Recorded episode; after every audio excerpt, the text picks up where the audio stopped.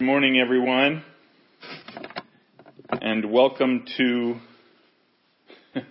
the living room of Ignition Church. Let's open in prayer and then we'll move forward. Father, we worship you and we praise you. We thank you for who you are. We thank you for the incredible gift of your Son. We thank you that through him we can have eternal life. Through him we can have hope. It was through his conquering of death that we do not have to fear death or even fear the slavery of sin. But we can wrap our arms around you and your love. That you draw us in. Father, I pray that you fill my mouth with your words. I pray, Lord, that you send out your Holy Spirit to give ears to hear and eyes to see. I simply pray your will be done. on earth here as you have planned it in heaven. We love you and praise you in Jesus' precious name. Amen.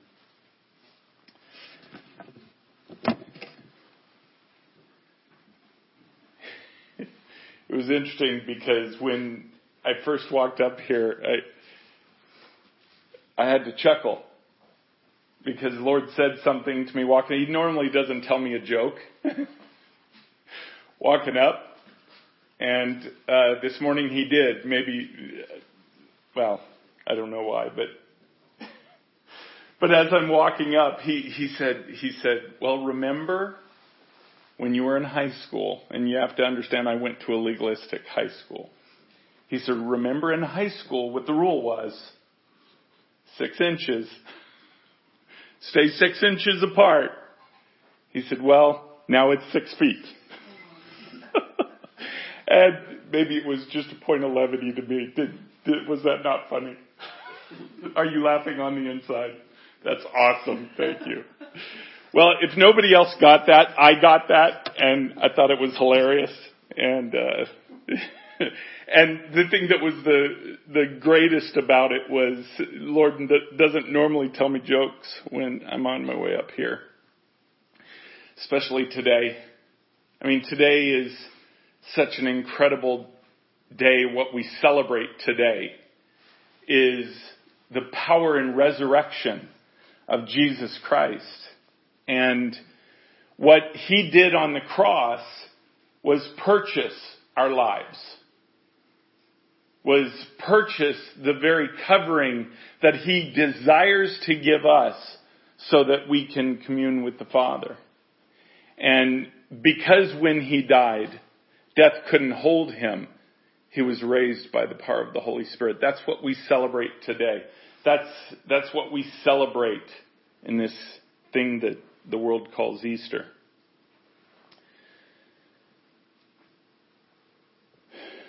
But there is,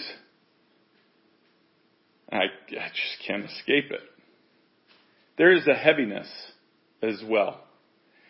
And you need to understand The heaviness comes from the heart of a God who desires love back.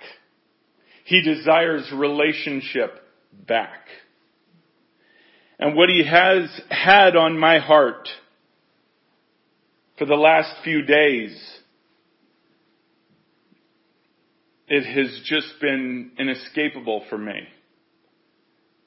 I know you guys know I'm not a traditional type person anyways. You know, at Christmas, I don't necessarily do a Christmas message. At Thanksgiving, I don't nor- normally do a Thanksgiving message. You know, whatever. I was really hoping and praying today would be different, but it is not. Because I will speak the Lord's heart, for He has given me His heart, and His heart is heavy. I want you to turn to Hebrews chapter 10. We're going to go through a few things here that I think will begin to explain his heart. It's one thing to feel good. It's one thing to look at his hope, which is what we do and what we want to do and what he wants to do in our lives. It's another thing to recognize the gap between him and the purity of somebody who follows him only with their lips.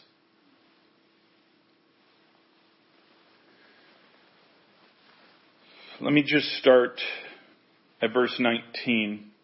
What I want to get down to is really from 23 on, but let's start at 19. Therefore, brothers, since we have confidence to enter the holy places by the blood of Jesus, because we have accepted him into our heart as Savior, we can have this confidence by the new and living way that he opened for us through the curtain, that is, through his flesh.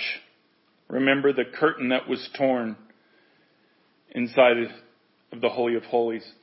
And since we have a great high priest over the house of God, let us draw near with a true heart and full assurance of faith, with our hearts sprinkled clean from an evil conscience and our bodies washed with pure water. Now verse 23. Let us hold fast the confession of our hope without wavering. There could be no wavering. For he who promised is faithful. That is in whom we have our hope. And let us consider how to stir up one another to love and good works, not neglecting to meet, meet together as has been the habit of some, but encouraging one another, and all the more as you see the day drawing near. Boy, don't we wish for those days now that we could draw together, right? Days that we took advantage or took uh, for granted before. 26.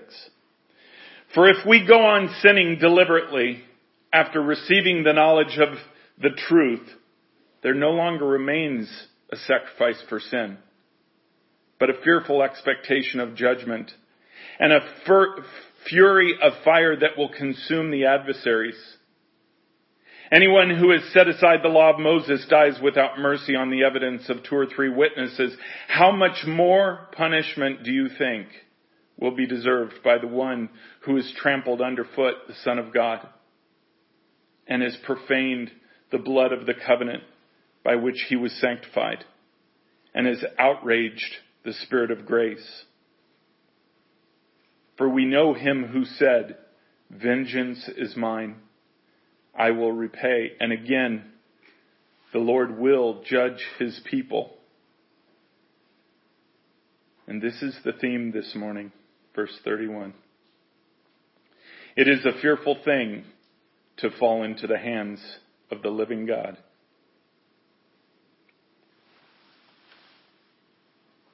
This is one of the more difficult passages in Hebrews to understand because so many people will attribute it to salvation and that we can then lose our salvation. This along with Hebrews 6.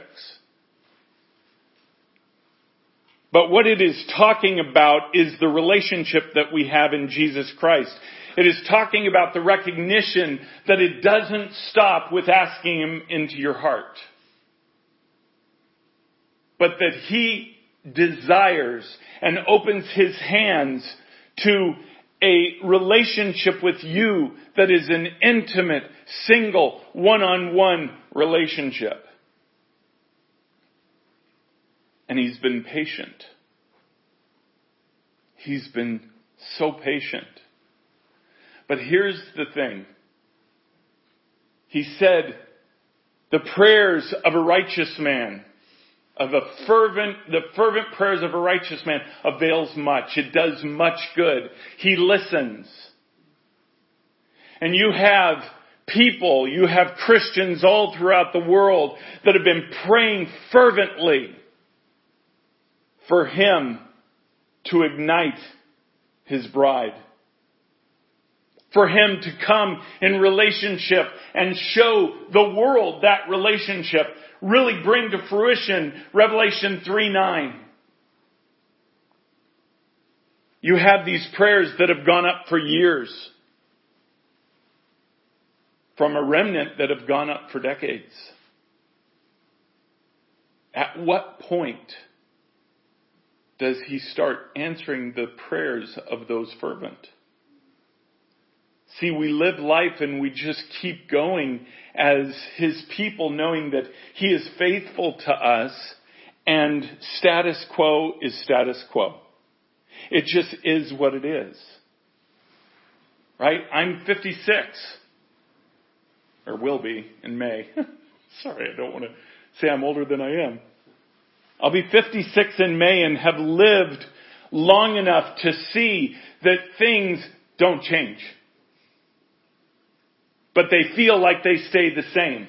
And yet I look over the last 50 years and I see the dramatic changes.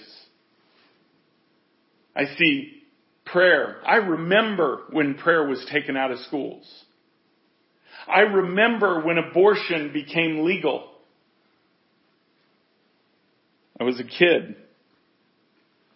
I remember when some of these things happened that have changed the face of this country and the face of the globe. So as much as we think things stay the same, they really don't.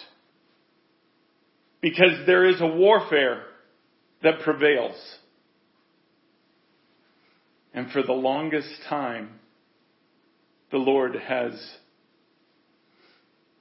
sat silent for his bride, asking her to draw to him, asking her to be purified and prepared for him.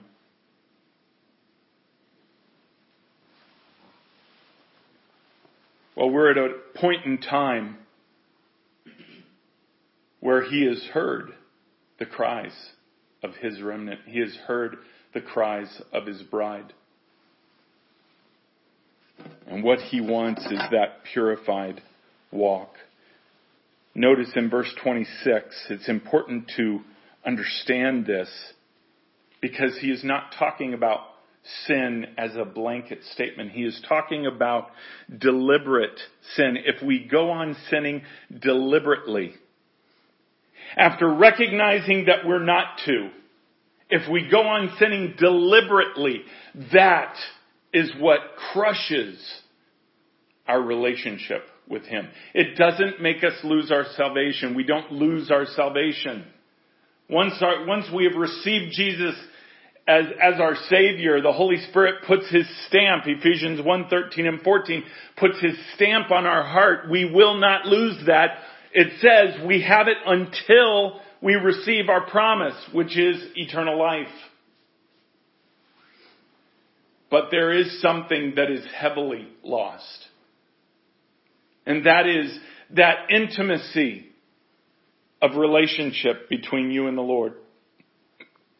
He said if you go on sinning deliberately, after knowing that it is sin, there no longer remains a sacrifice for sin. You can't go and just offer a sacrifice and then everything be okay again. Why? Because Jesus paid it all. Jesus paid everything. Does this mean that you have to go and ask Jesus into your heart again? No, that's actually the point. You can't. You can't. When you have Him in your heart, you have Him in your heart. When He is your Savior, He is your Savior.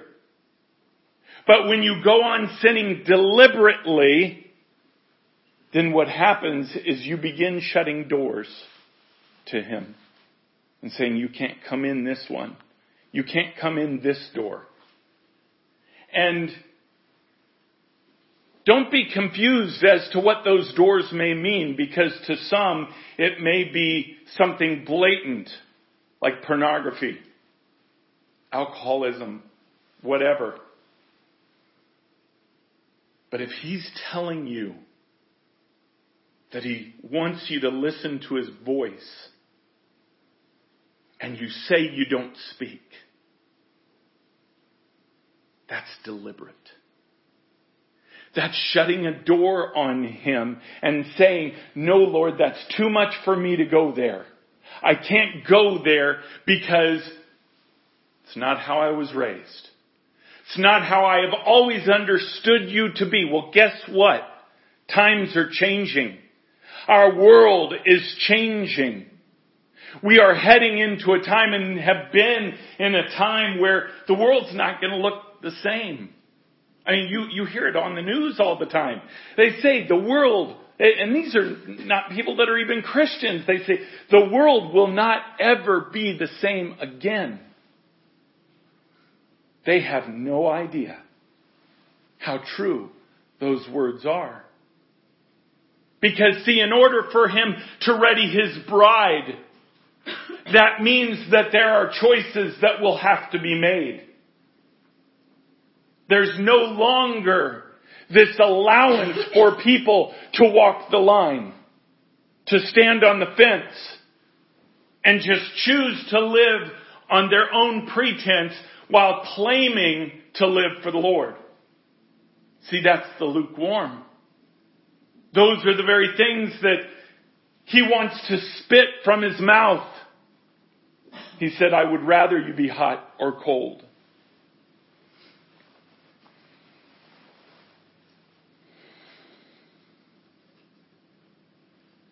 Verse 29 says, How much worse punishment do you think will be deserved by the one who has trampled underfoot the Son of God and has profaned the blood of the covenant by which he was sanctified? That blood that paid for his sin. See, when we walk in a manner that pushes the Lord away as Christians, when we walk in that manner, what we do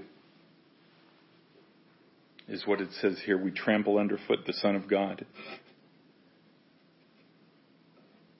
We literally are saying with our lives that His blood is not enough for me to change my life. It's a fearful thing to fall into the hands of a living God.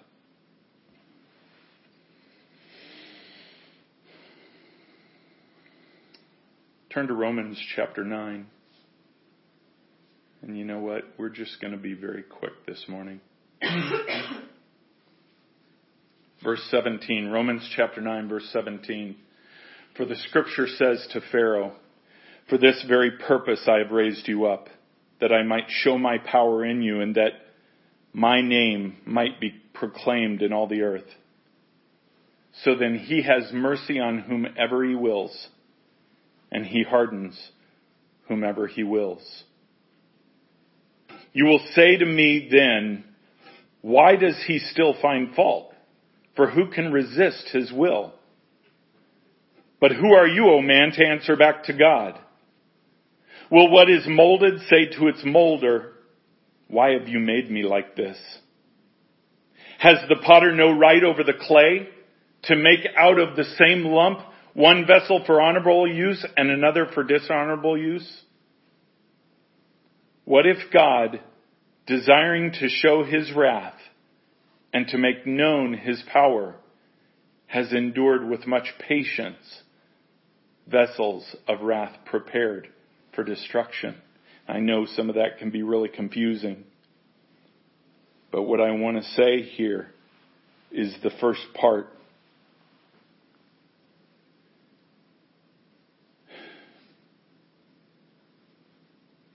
I have, for this very purpose, I've raised you up that I might show my power in you, and that my name might be proclaimed in all the earth. We're about to go into a time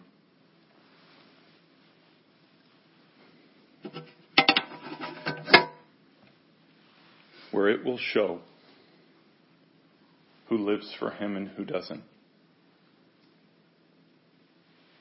It will show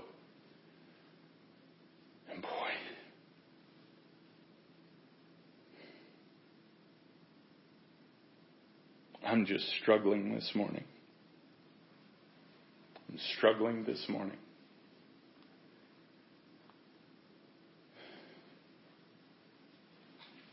Because I feel his heart.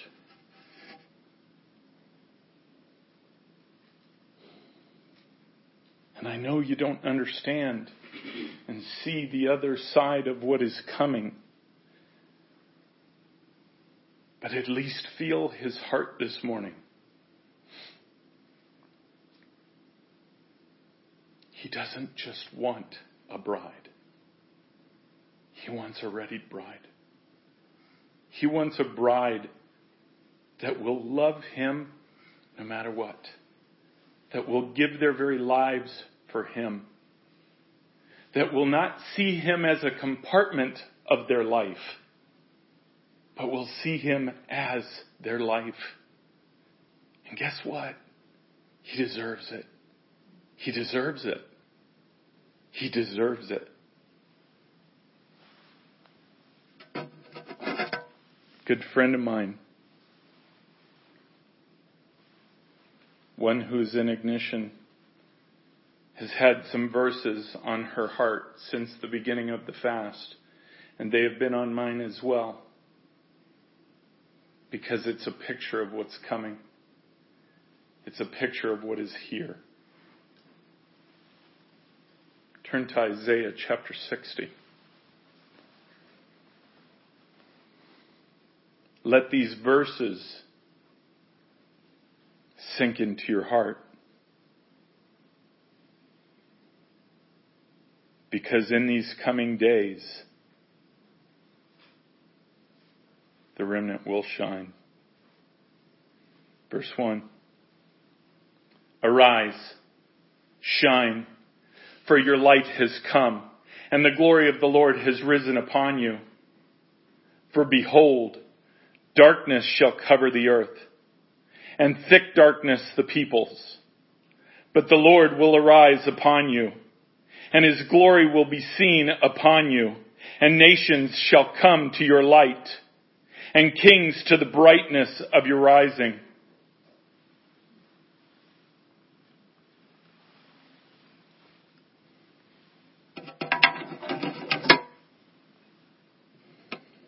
I'm going to end with reading a word. It is a word he told me to release this morning and then I will release it separately this afternoon. But it will be the same word. Normally, he doesn't have me prepare things, but he had me prepare this last night because he wanted me to bring it before his throne. And I attest these are the words that he gave me. These are not my own.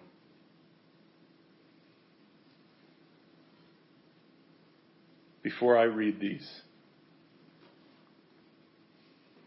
I just want to say do not fear. When you play this back, do not fear. Do not fear. Because the Lord is doing a work in your life to draw you. He wants to draw you to Himself. Trust in His promises. He promises never to leave you, nor forsake you. But His righteousness demands justice. You see, love has a cost. Any parent that loves their children and raises them with that true love, they understand that. Because you see the direction of your child. You know the direction they're supposed to go. And there's a cost when they don't go that direction. There's a point at which the parent, out of love, intervenes. This is what the Father is doing.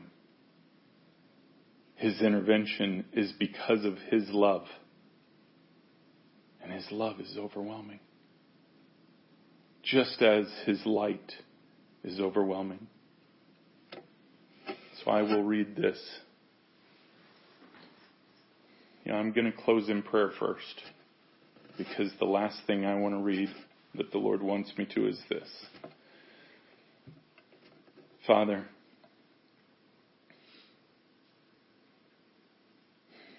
your will be done.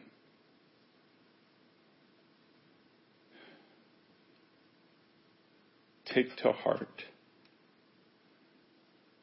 our love for you.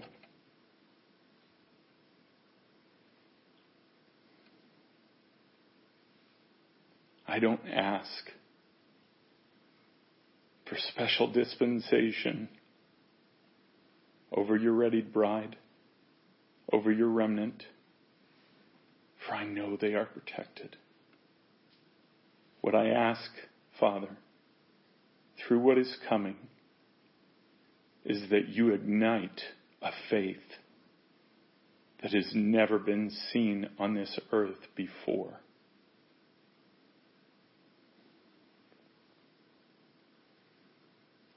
Jesus' name, amen.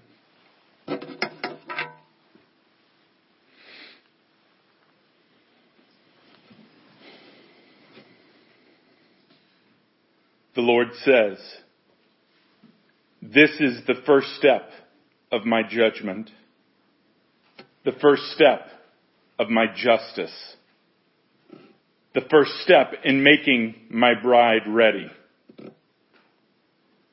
Do not fear my just process.